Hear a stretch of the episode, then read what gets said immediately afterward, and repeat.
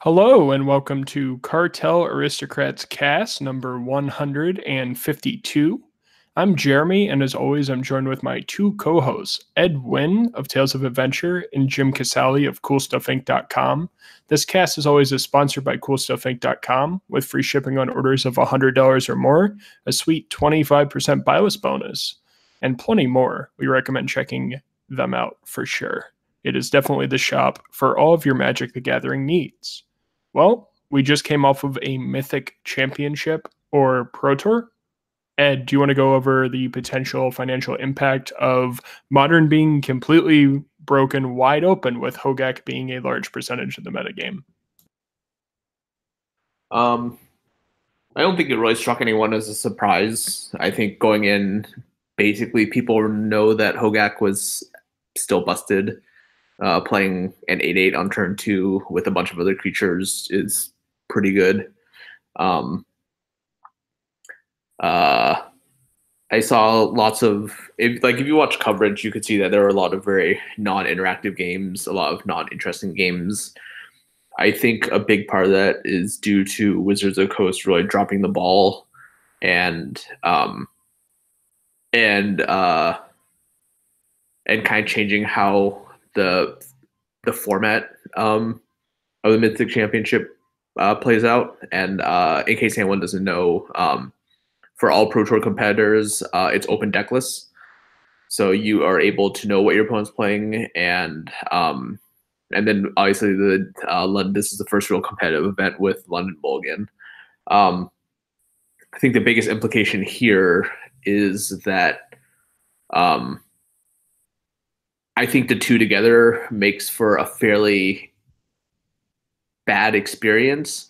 Um, you can't let people part of the appeal of playing in the Pro Tour Mythic Championship is to see what other people bring to the table. And um, as someone who brews, as someone who tries to break the format, as a deck builder, one of your biggest edges is maybe trying to sneak in something that people might not be aware of. And now that deck lists are given to players before the beginning of the match, you're taking a lot of that away. And then that allows for a lot of really strange gameplay.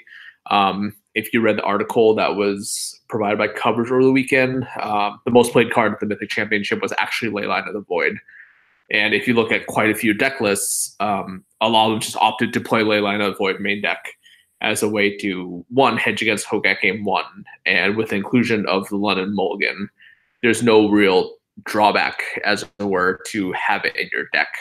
Um, and um, as it turns out, most decks just have there's so many different graveyard strategies between Hogaak, Dredge variants, Phoenix, um, that playing Leyline of the, of the Void main deck is probably going to help you more often than it's not. Um, so that being said, uh, I imagine that Wizards will likely take action against the deck in one form or another. Um, but other than that, there really weren't um, anything. There weren't really any decks or cards that kind of broke out that people weren't already aware of. Uh, most of the winners, if you read uh, Saffron Olive's article on MTG Goldfish today, he kind of broke down the Mythic Championship. And if you look at a lot of the contenders that were already in place, like uh, like the deck that won the Pro Tour uh, Mono Green Tron, it did not play anything new. There were no cards from M20, no cards from Modern Horizons. Even it was just a very stock yes, like yesteryear deck of Tron, basically. Um, and some of the other winners, John, there are obviously the inclusions. Um, Ren 6 is obviously a good magic card.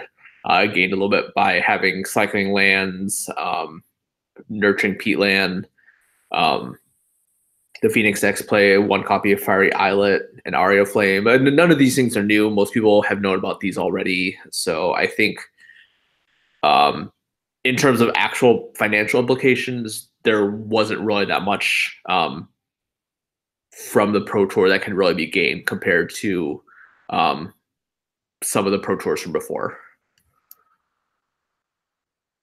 Jim, what were your thoughts? How much of the Mythic Championship did you watch? What did you think about it? Uh, honestly, I didn't watch a whole lot. Um, I was busy this weekend, and Modern is not a format that I play very much of. And by very much of, I mean like pretty much ever. Um, it's been kind of this like, you know, rock paper scissors of like you know either you have your good cards or your better cards against your opponent, or you have your your sideboard cards or whatever, and like it just kind of it, it always felt to me like it played out kind of the same way, and it wasn't particularly uh, fun, which is like not surprising considering the format that I play the most is Commander, which is probably like one of the higher variance formats where like most of your uh, most of the time you play things that are just not the games are just not at all the same. Um, so it's not surprising to me what happened, but I don't know that this like changes my outlook on things very much. Uh, Hogaak is not a card I was looking to purchase anyway because it's not like spectacular in Commander. It's just an 8 8. And like, yeah, it's a really cheap 8 8, but it's just an 8 8. And that's not something that I'm like really in the um, market for. Most of the stuff from the set I've already purchased. Um, like I want to get a prismatic vista, but that gets played actually a lot in modern. So I don't know. It really wasn't exciting for me. I wasn't really looking forward to it very much. Um, I'm waiting to see what's going to happen. Is, I think it's this weekend. It starts the spoilers for Commander 2019, and that that's something I'm way more interested in than, um, you know, what whatever they're going to, uh, whatever happened at that Pro Tour. I actually was able to watch only day one. I had a very successful, you know, pats myself on the back like I normally do in this podcast. Um, Legacy 10K on the second day of the Mythic Championship. Um, but from what I saw on day one, I definitely agree with Ed. It seems that coverage made like had to go really far down to find interactive matches. There was one round on day one where they had streamed um, Jund versus Blue White Control, and that was actually pretty fun to watch, especially with the types of evolutions Jund has gone through. But a lot of the games that they did showcase did seem extremely non interactive. Um, financially, from this, um, uh, combined, of course, with the TCG 10% kickback, which I, I don't know if we really want to talk about that much. Um, card prices for the Tron deck in particular have gone up a bit. That may be because um, there was no Grand Prix this week, so players are just clearing out all the copies that vendors have purchased over the last month, where there were a bunch of Grand Prix. But it was not. It didn't really move that many prices from what I saw. Um, coverage seemed fine. It seems like everyone did a really good job. Um, the camera pans were pretty funny. It felt like Twitch chat commented every time that uh, Wizards executed a basic uh, rotation on camera. But financially, I don't think there's too much to be gleaned from this um, Pro Tour, unless you guys feel differently. I, I think uh, just to kind of touch on it since you mentioned it, uh, one of the biggest things um, is actually the fact that there is a 10% kickback. I think TCG is pretty aware that Pro Tour weekends tend to be a big uh, mover for cards. It moves the needle quite a bit in terms of prices uh, because it basically now that there's a lot of visibility coming to modern, not necessarily a good way uh, this time around, but the fact that there's so many eyes trained on what's happening in modern over the course of the weekend, um, that people people will definitely buy cards. Uh, you know, if someone was on the fence about Tron, they might start picking up pieces. If they were already playing Tron and they were missing a few pieces, these are basically reasons for people to just go out and buy the cards they want for Modern now.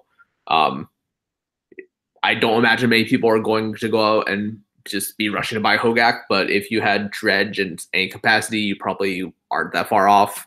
Um, and you probably have a bit of time to play with Hogaak before some action is taken by Wizards. Um, so I think the fact that they put they just basically put the 10% in place um, because it went live. I think the announcement said it went live yesterday, right? That would that would be Sunday in the states, if that's right. Um, yeah, Sunday in the states through like I think it's going on for another few hours. Um, I think it ended at 3 p.m. today. Oh, okay. Uh, maybe it ended already. Um, yeah, sales have slowed down a bit, and from the initial email I gathered, it was at 3 p.m. today.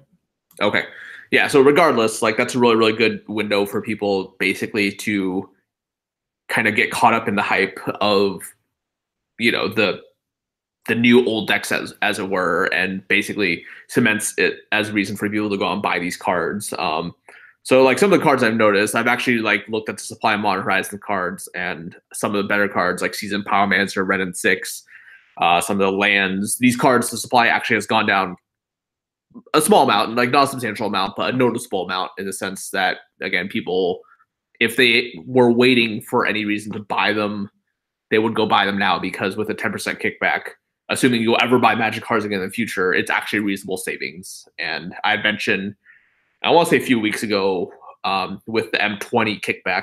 I don't think you were on that show, Jeremy. I had actually mentioned that my strategy as a seller is whenever there's a kickback, um, because you have so many sellers that are motivated to try and sell their cards. Uh, usually have usually see that cards will tend to race to a bottom a bit more, and then you because so many people are wanting to go buy cards, um, it kind of keeps the price up. I will actually intentionally delist a lot of cards that I don't want to sell um, at the prices listed because I know that once all the cheap copies disappear, I'll just be able to get like 10% more of my cards if I'm willing to list them up later. Your um, metagaming sales, Ed. Correct. I that, that is very much the nature of business. You're trying to maximize the amount of money your business makes. Um, oh, I, I need to change some things then. Um, but uh, like that's one of the that's one of the things I had mentioned previously. Um, so, and if, again, if you look at Modern Horizon staples, uh, they're actually a little bit higher than they were yesterday. Again, because with a 10% kickback, a lot of the cheap copies have disappeared. And it shows that the supply is slowly drying up on these cards. Not by substantial amount, because it, it is summer, it is a little slow, but this is kind of a good way to kind of push these sales over the edge for what otherwise might not be there for people to capitalize on. And to clarify for the listeners, I am aware that there was a Grand Prix in Barcelona this weekend, the day after the Pro Tour. But as far as Grand Prix vendors in the US being able to buy cards and sell cards, it didn't add any noticeable effect to the singles. Whereas if you looked um, at the beginning of this week, there was a lot of vendors that had hundreds of copies of Staples because they finally had a week off to just sit in the the warehouse or whatever and list cards for sale. So that's what I mean when I say there was no Grand Prix. I mean there was no Grand Prix where it affected the American market that much.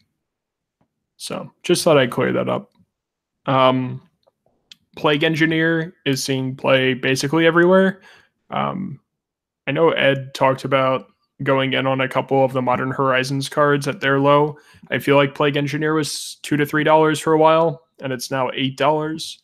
Um, this is seeing play in modern and legacy, so there's definitely strong demand um, because it's most of the time, at least, it's just engineered plague with upside. So I feel like this is one we should have seen coming, but you know, none of us are perfect. So, um, and then Force of Vigor is something that I think it's like six dollars now. I feel like this hits ten dollars in a year. It seems like a really strong effect in basically every format. I don't know if Jim is using this in EDH, but it seems like it could have even some application there to stop an instant speed combo. Uh, I mean, it's definitely very good. I don't think a lot of people have necessarily invested in them yet, and I don't know if that's correct or not. Like, I feel like this is the kind of card that could get reprinted a bunch, and like it's it's it's a pretty generic like blow up some artifacts and enchantments thing. Like they could put it in commander decks or whatever. So I'm not like rushing out to get them, but um, I have like wanted to play it. I just haven't purchased the copy, mostly out of just laziness and anything else. Um, it doesn't. It, it it's it's a good value card, which means that it's not like something that people rush out to buy lots of copies of. Um, so like compared to like what uh, Paradox Engine is where like it's a it's an engine piece that gets your whole deck going. This is just a good card to be in your deck. So a lot of people I think will be slow to adopt it, but I think it it will be very good in Commander eventually. And um, as far as other topics go, I feel like we've talked about this a bunch, but um, I flew Doug in to work my Legacy 10K this weekend, and obviously a line of people trying to sell cards showed up because we pay okay numbers. Um, but there was a line like six to seven people deep. Doug was sitting at a buy booth buying cards. I was buying cards over the case, like trying to price them like on the back of the case and then handing over money. So we were slammed. And someone walked up and they had everything ogred. Um, they had about it was fifty six hundred dollars on a buy list, ogred, and they're like, "This is what people are paying for near mint cards." Most of it was card. It was like seventy five percent of TCG. Most of it was Card Kingdom or Channel Fireball on average, and every single card in their one row was double sleeved. So my question is to Ed and to Jim as like a for, former buyer, if you're slammed and someone's ogred everything and it's all double sleeved, do you just snap it at like five to six grand, or do you pass and say like get back in line when everything's unsleeved? I mean, I don't. It's like not worth my time to unsleeve everything. You should know. Don't don't have your card sleeved. I don't understand why they would ogre the box but then not take it out of the sleeves. That's like the easiest part of it. Like you looked up all the prices, you did all the work, you sorted everything, but why is it still in sleeves? like presumably if it's an ogre box, it's a bunch of stuff that's not worth a ton of money. So like you're not worried about the condition of them. It's not like you're it like trying to sell like staples. It was like a show and tell deck, ogred, infect, ogred, like a bunch of legacy staples ogred, but they were all double sleeved, and the ogre box was at um uh like TCG, Card Kingdom, etc. I don't know, man. I I like you can't sell, you don't sell sleeved cards to people. You have to take them out, and if you have the more cards you have, the more reason you should take them out ahead of time. That's what I'm saying. Like if you're selling a piece of power, you can carry it around in a, in a sleeve, take it yeah. out, show it to them, put it back in. Not a big deal. But if right. you have like a whole deck worth of cards, you should just have already unsleeved them. And if someone came over and was like, "Hey, you know, I want to sell this. It's already sorted and all that," I'd, I'd look at it and be like, "Well, take it out of the sleeves and then you know bring it back to me." Ironically, we bought five or six pieces of power this weekend, and they all were just handed to us unsleeved. They were just like, "Here's in a fat pack. Like, here's a piece of power. What will you pay?" Um, I mean, that's Ed, fine too. It's like whatever you want to do, man. Yeah. Whatever your prerogative is. Ed, would you mind explaining to the listeners what an ogre box is, and then what your personal thoughts on this situation are? Um, I think this is generally a strategy that's really only good to utilize at GPs, uh, mainly kind of due to abundance of vendor abundance, excuse me, of vendors. I don't really see the need to do that, like at your event, for example. I believe I imagine you guys only have two vendors, right? It's probably just you and Moonbase as the vendors. There's yeah, probably no one else. That's okay. why we were slammed. Right, right. Like a hundred and something players per vendor. Right. Um. So like the premise of it is that rather than me take the cards to a vendor and say, "Hey, price my stuff out," right, and then you know your vendor will just go through and then just start laying cards out on the mat. Um, I'm actually doing the work for them. Um, the idea is that you have your cards sorted by price rather than sorted however people sort their cards um, when they sell them. Um, so you basically kind of like for me when I do it, I basically have a buy mat. Um, and I basically just pull out cards and say, you know, I want, you know, quarters on these, fifty cents on these, dollars, two dollars, three dollars, blah blah blah, and then, um, you know, when you go up to someone, you basically just hand them a stack and say, all right, all these cards I want quarters on, pull out what you want, etc., and then you know they'll pull out what they want. Presumably, if you had done it right, um, in my mind, um, if the vendor just takes everything in your ogre box, you probably price things too low. If they don't take enough things, you probably price things too high. Um, the idea is that not every vendor is able to uh, to buy everything at good prices, right? Some vendors, if they if they're heavy on Commander at their store or they do well with it online, for example, they might pay better on Commander staples.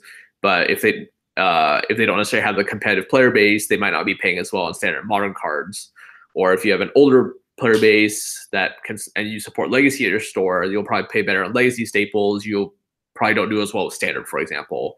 Um, so by uh, for me, I price it uh, reasonably aggressively. Um, if card, it really depends on the card. I generally do some mix of what I get with a card after fees and shipping plus time. So on like a six dollar card, I'll probably put it at like either three or four dollars, depending on how good it is. Uh, cross cross reference with Card Kingdom. Um, I don't particularly care to deal with Card Kingdom because I think they're idiots and they're um, the people at, that who who grade the buys are just abysmal. Um, and um, so, for example, if they if if someone's paying three fifty on a card and I have it, um, and I'd probably be happy taking three dollars uh, in on the ogre um, in the box to not have to ship cards out to Card Kingdom, for example. Um, and usually for me, if I take an ogre box and I walk around, my expectation would be that if I take it to about four or five vendors, I probably should clear probably 80 to 90% of the box. I imagine there I'll always have some stragglers in there. I usually put signed cards or uh, heavy play cards or damage cards at a substantial discount um, because I'd rather someone else make the money rather than me have to deal with it. Uh, other than that, I don't know if there's much else about ogre boxes that I'd want to touch on. I think I think I covered the majority of it. So what I ended up doing is going through the entire box and I pulled out maybe 20 to 25 like play sets of stuff I wanted. I checked the condition of those and then I bought them and I was like, um, come back and de-sleeve the rest and we can talk. And then he just said no. I was like, all right, well then I'm not going to give you six grand. Um, and ironically, the next buy was a double sleeved mono green deck that I uh, de-sleeved because the buyer was just like, "Oh, you know, pay me whatever." I'm like, "Well, we have to de-sleeve it first. And this guy's been a mainstay in the community for five to six years. And I grabbed the first Karn out of the sleeve and I turned to Doug and I was like, "This is definitely fake." And handed it to Doug, and Doug's like, "Yeah, this is fake." Um, so what ended up happening is uh, all four of his cards were fake because he had purchased them on eBay like three years ago or whatever. And then the rest of all the cards he had bought from me like over the years. And all those cards were real, obviously. Um, but it just shows to maybe um, be cautious when people are handing you double sleeved cards.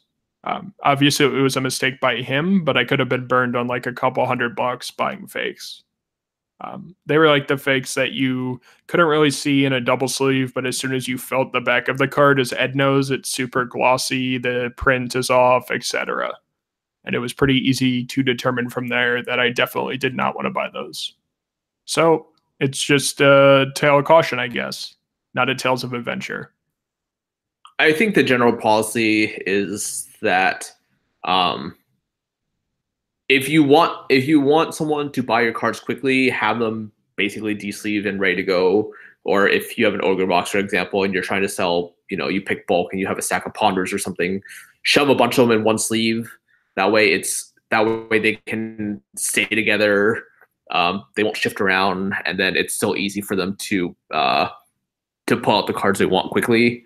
Um, as a rule of thumb, if someone's trying to sell you a deck or something, I would generally ask them to de-sleeve the deck, mainly because you know Jeremy's instance is basically the perfect example that um, it's if you're buying a whole deck, it's kind of easy to just mindlessly go through and price everything out. Um, but it's possible, uh, not always the case, but if someone is going to be malicious about it, um, it's very very easy to, for them to just potentially pick up or to sneak a few fakes in there um, without anyone noticing, right? Like it's probably if you had if you hadn't de-sleeved everything um, and looked at things closer, it's possible that they could have gone away with a play with a playset of cards or even just one card. They probably could have slipped in one fake card and three real ones. Again, not saying that people are, would do this maliciously, but um, or that people don't know better. But this is one of those instances where if you're diligent and you do D sleeve, it generally pays off if you catch like one fake out of your entire deck because the one fake that you do catch is probably to be an expensive card, right? No one's no one's faking no one's faking like a ten dollar card, right? If people want fake, people are gonna fake like a Liliana Veil or Tarmogoyf or something. The biggest experience I've had with that before Jim gives his opinion on that is occasionally I've bought like blue red modern garbage decks where the Scalding Tarns are real, but like one snapcaster is fake. So like if you want to be malicious, you would like hand a vendor a deck sorted out and those tarns would be on top. So the vendor would check that those were real and then like just assume the rest of the deck is real.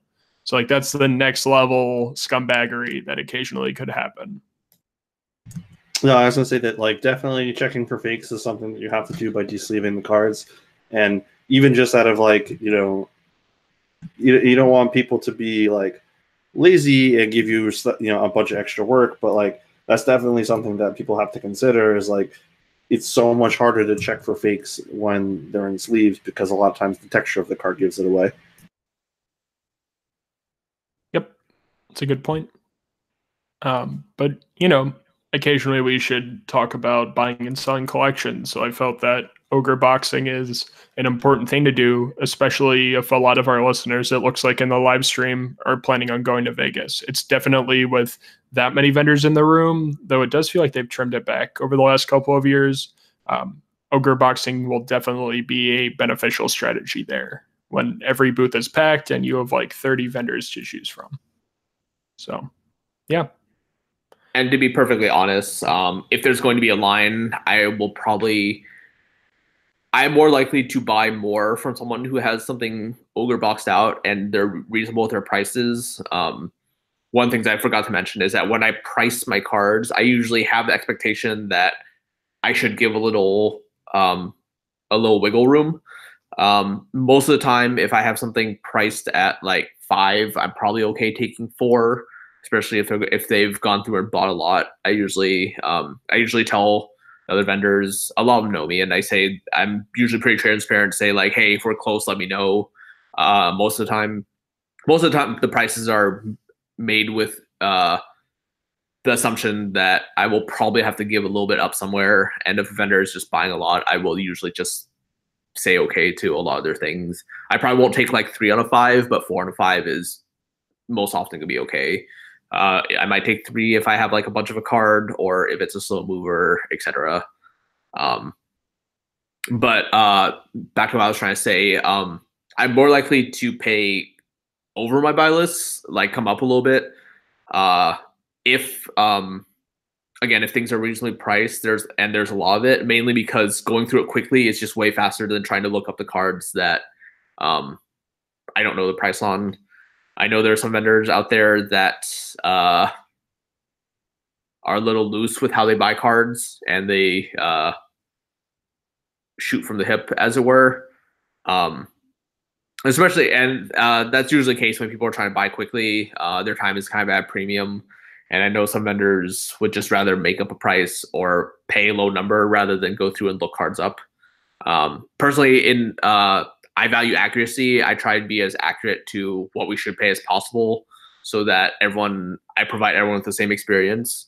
Um, and if you provide me the courtesy of just already pricing your cards out in advance, I'm more likely to come up on my buy price because you did the work rather than making me sit here and look up your cards. Um, so that's my experience when buying with uh, people who bring over boxes to me.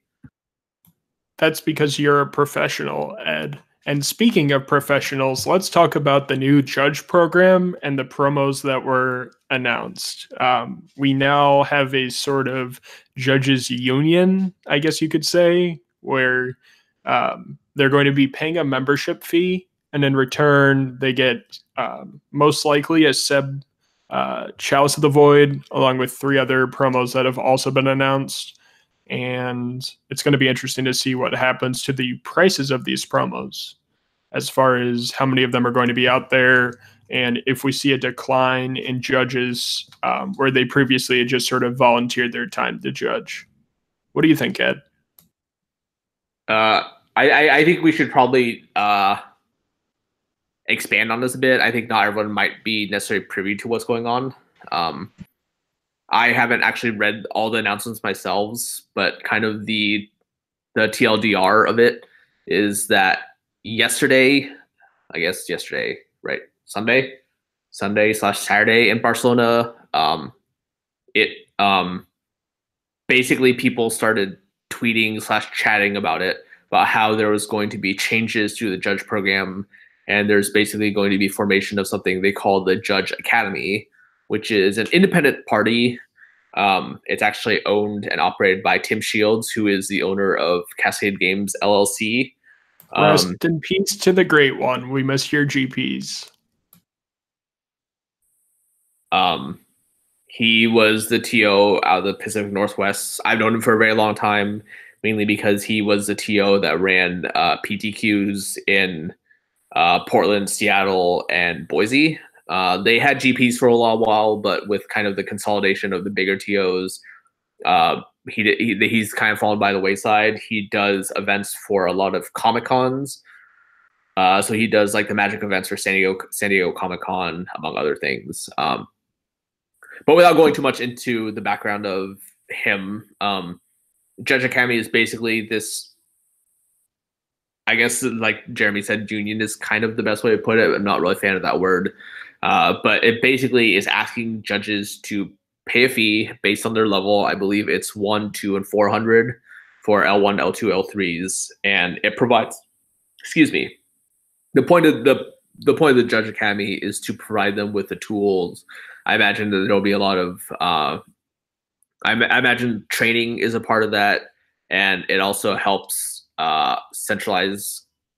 In in uh, from kind of why I interpret it is a way to centralize how events would be staffed, um, from various levels, from you know your store MCQs all the way up to Grand Prix and Pro Tours. Um, and um, it, it's basically just a way to kind of bring the entire community together in one central place and have it uh, remove from WotC's scope of operations, more or less. I think I think that was, in my mind, that is really their intent. Uh, a lot of people seem to be up in arms, thinking that now people have to pay to be a judge, and I don't think that's really true.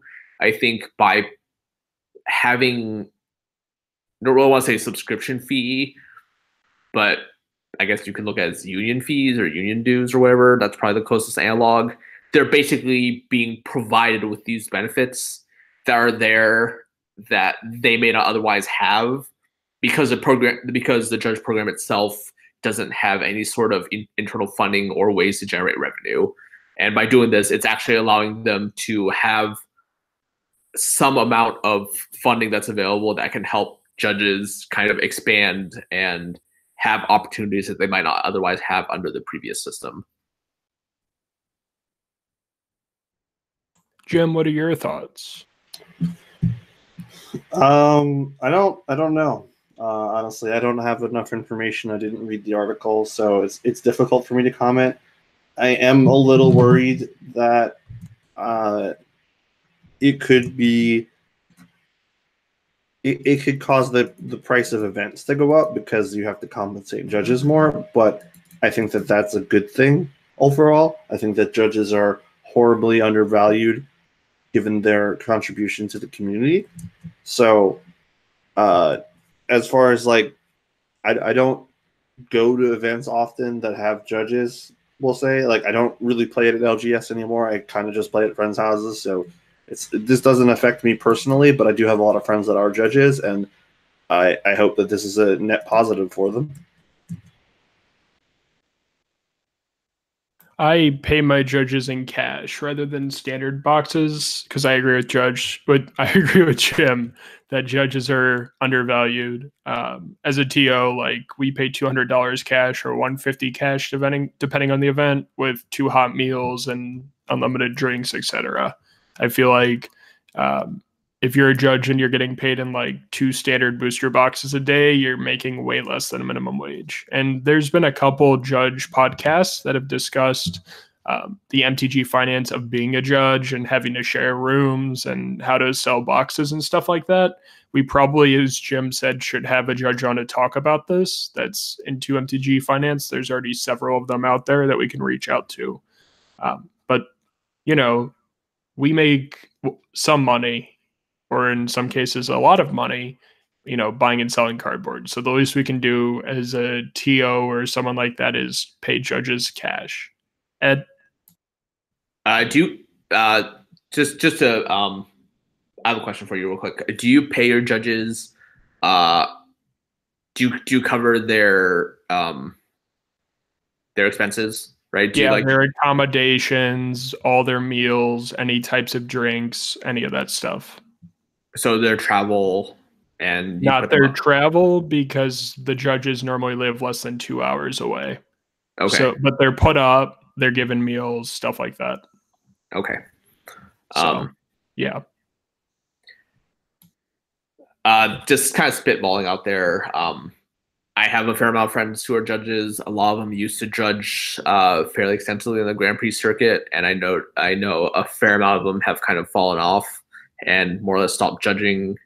Um, they said that it wasn't really worth their time. Um, uh, I think kind of the standardization of uh, the process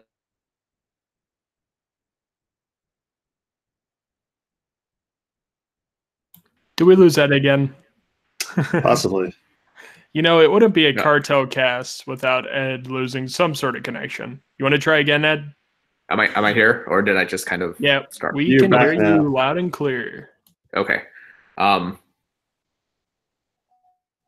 Uh, the, with the way that that they have these standardized compensation with the X X number of booster boxes uh, per per day per le- or per level per day type thing. I think uh, a lot of people I know are, are quite happy with that. One because judges have a lot of things, a, a lot of issues with it, such as you know that you know I don't really want these boxes. I just want to get paid on them. You have a lot of people who are aggressively trying to sell their boxes, and then in the case of M20, it's fairly miserable to try and sell the box because no one really wants to buy M20. M20 is just way worse than the previous sets. It's much better for judges to get War.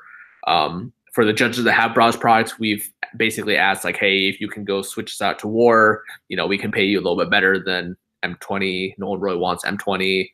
Um, judges don't want to sell for that little um, because that's basically just shooting themselves in the foot in terms of how much compensation they have. But conversely, they can't take back all their product because they don't want to pay for an extra check bag, which is them losing money on anyways. There, there's just a bunch of issues with it. Um, I'm somewhat sympathetic towards judges, but on the flip side, um, I don't know if there. I, I don't know if there's a clear cut fix. Uh, I've asked a few judges how they would feel about being an actual Wizards employee, for example, and a lot of them seem against it. Um, so I'm, I'm not really sure like what they're trying to get here. Um, I think the judge program has had issues from the very start. I don't think there again there is a good fix to it. Um, uh, like Jim said, I just you just I just have to kind of hope that going forward this is going to be something that is a net positive for the program rather than um, than just kind of a a band-aid fix on something that is a fairly systemic problem. Anything you want to add to that, Jim? Nope. I think that's pretty much summarizes how I feel. Okay. Yeah, it's just interesting to note um, since there's only one big TO out there for GPs right now, um, they don't really have a choice in the compensation that they're offered. So it can be hard sometimes. And yeah, we should have a judge on to discuss this at some point. Um, anything else you guys want to talk about this week? I mean, I already told you I'm excited for Commander 2019, so my my money is like waiting for that. I believe we had uh, the theme of this year kind of spoiled. I don't think that was something that was that known to us last week. I can't remember if we talked about that. Yes. Okay. We should talk about the increase in throne prices for European um, shops. That seems like a topic we should touch on. Ed, Uh, yeah. So if anyone looked at like the uh, MTG Finance subreddit um, and on Twitter as well, a lot of people have started to mention that the cost on product has gone up. Uh, it's no secret that the U.S. gets uh, U.S. Uh, the boxes are cheaper here than anywhere else um, in the world. I know a lot of countries pay uh, quite a bit for their boxes from their distributors. Um, and I believe Europe it just went up by about ten percent. I think from what I vaguely remember uh, having had this discussion with uh, some other people in the past, uh, cost of boxes was in the 76 to 77 euro range. And if we kind of scale that back, that's anywhere from like 84 to like $88. And now a lot of vendors are looking at roughly a 10% increase on top of that. So it's, I think, in the realm of 85 to 86 euros, which is uh, at, at today's exchange rate, probably about like 93 and change or so. And that's not even the most that uh, uh, boxes cost out there. I believe in Australia, boxes cost about $99, 98 to $99. Um, the only thing about Australia that's important to note is that they have a higher wage. Yes. Um, in Australian dollars, anyway. Yes, I believe minimum wage is 73 Australian dollars, which are 73 AUD per hour. Uh, at, at today's rate, I believe 23 is about 16 point like 4.5 or something like that. Well, first off, you said 73, but um, I, I, thought it translated to about 13 US dollars minimum. No, no, no. It's much higher than that. Okay. 20, 20, 23. I think 23 is like about 16 or so. All right. Well, um, it's not $73 for our listeners. Okay. Uh, did, did I say 73? All right. I'm pretty sure. Run it back, listeners. I think that's, I think that's just me mumbling. Um, uh, cost of living is much higher there. Generally, your ex- expenditures are much higher in Australia. Um, so I believe most stores probably charge like 120 plus or so AUD per box. Um, but uh, I know that some European stores, uh, their entire business model is centered around them opening product and selling off the singles, especially uh, close to release date. I know that in uh, London a few months ago, uh, there were quite a few European vendors that were shopping around basically the entirety of the set. Um, uh, I was shopping around the entire entirety of the set at uh, at the release uh, weekend because they were available. Um, they were trying to sell them, trying to sell off all the expensive foils.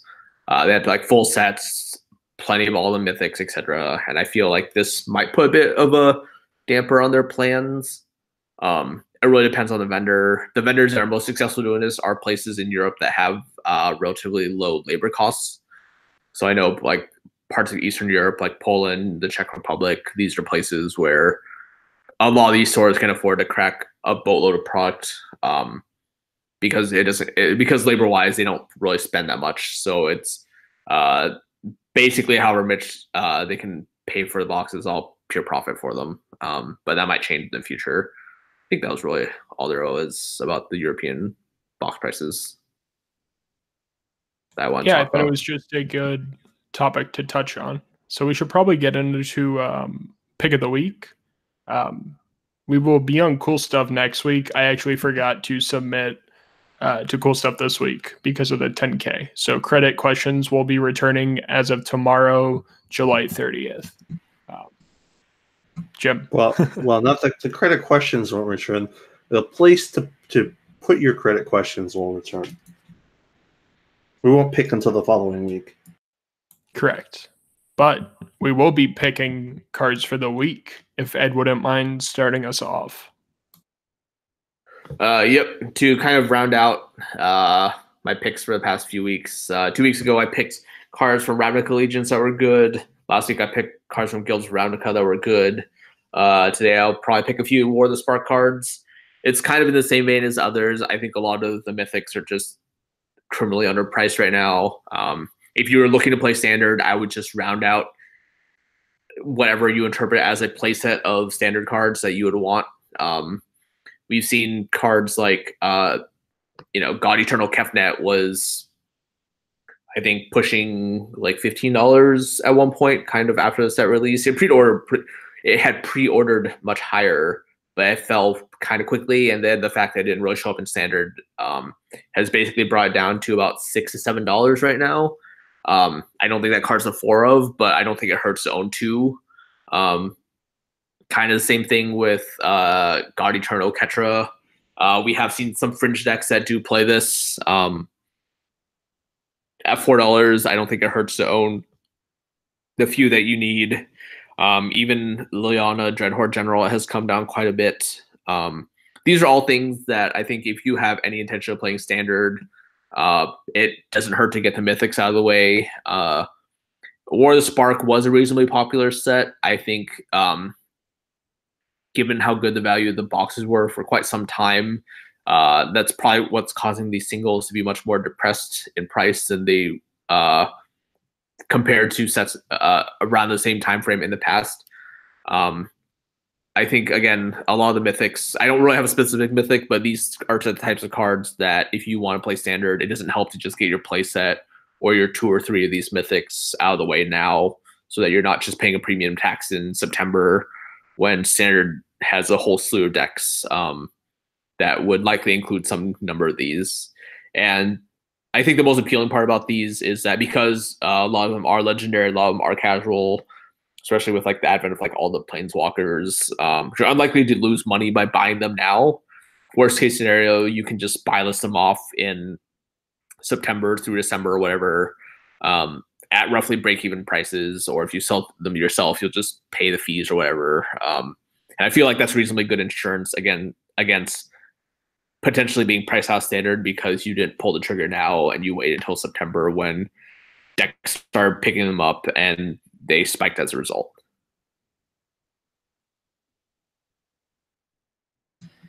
I agree. Uh, my pick this week is uh, also another standard mythic. I think that Vivien Arkbow Ranger is a card right now that doesn't have a home. Uh, much like Vivien Reid did before the last rotation, it was only a few dollars, and then green mid range decks, just general good stuff, is just something that always comes around. It always becomes good again. Um, the minus is pretty. It, it's it's not quite as good as Vivien Reid in terms of like power, but it costs one less mana. Uh, it has three green in its casting cost, and like I'm not saying that like devotion or chroma or any of that stuff is going to be a thing, but there are a significant number of cards in, in this core set that have a lot of colored mana symbols on them, so I don't think it's unreasonable to assume that there will be something that cares about them in particular. Um, and at like sub three dollars, like it's really hard to get a planeswalker in standard that's that low. Um, I think that it's probably worse than the Ajani, and and then the other the other three planeswalkers are Chandra, Mu, Mu Yanling, and Sorin, which are seeing a a little bit of play, which makes them, I think, more expensive. You don't think that you're to want to play them. Where Vivien is just like, if this ever gets good, you're definitely going to be set at sub two, you know, sub three dollars, but uh, it could easily be like a ten or fifteen dollar card after rotation if there's something in the next set that really cares about what it has going on.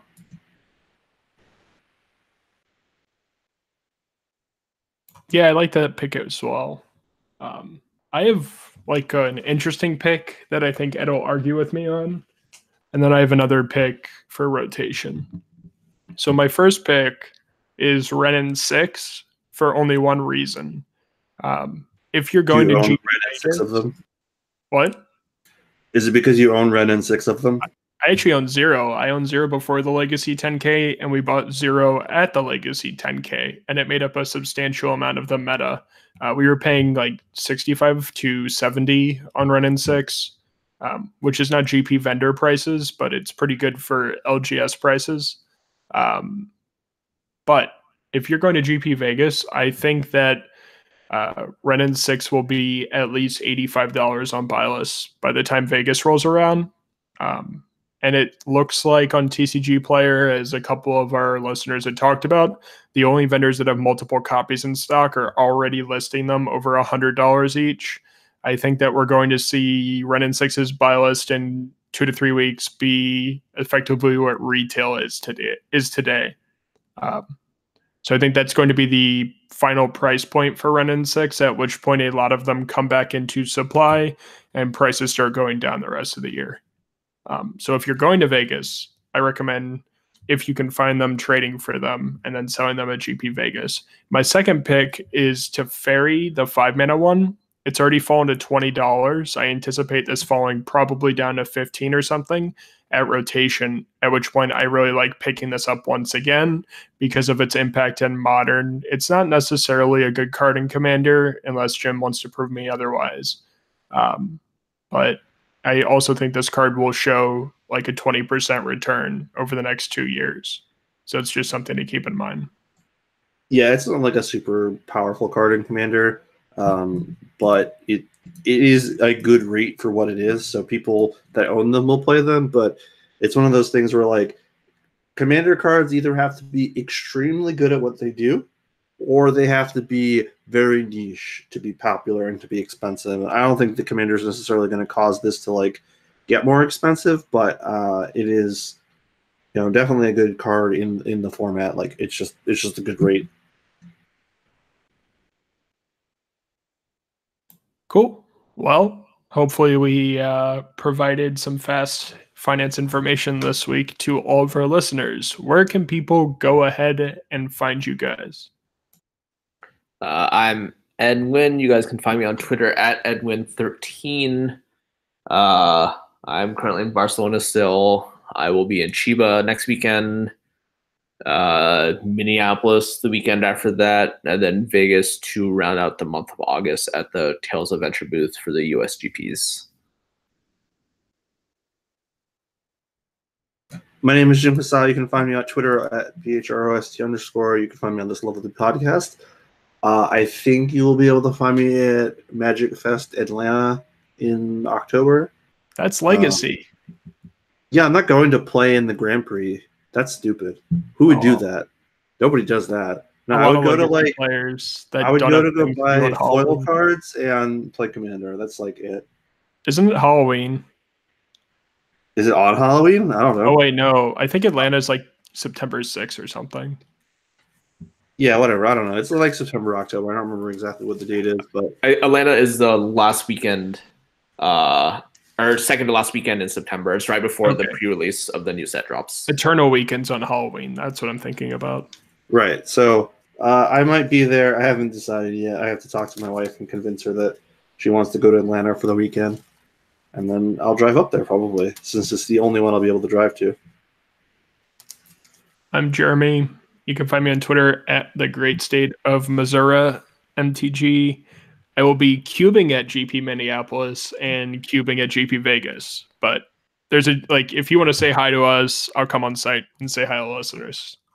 Uh, and yeah, Ed gets to see me again after like a nice couple month break. So should be fun. Anyway, you can find this podcast on our sponsors, coolstuffinc.com, on SoundCloud, on YouTube. We always live stream these. Uh, YouTube actually changes that next week. So we may have a different format for the cast starting next week as Google Hangouts is going away.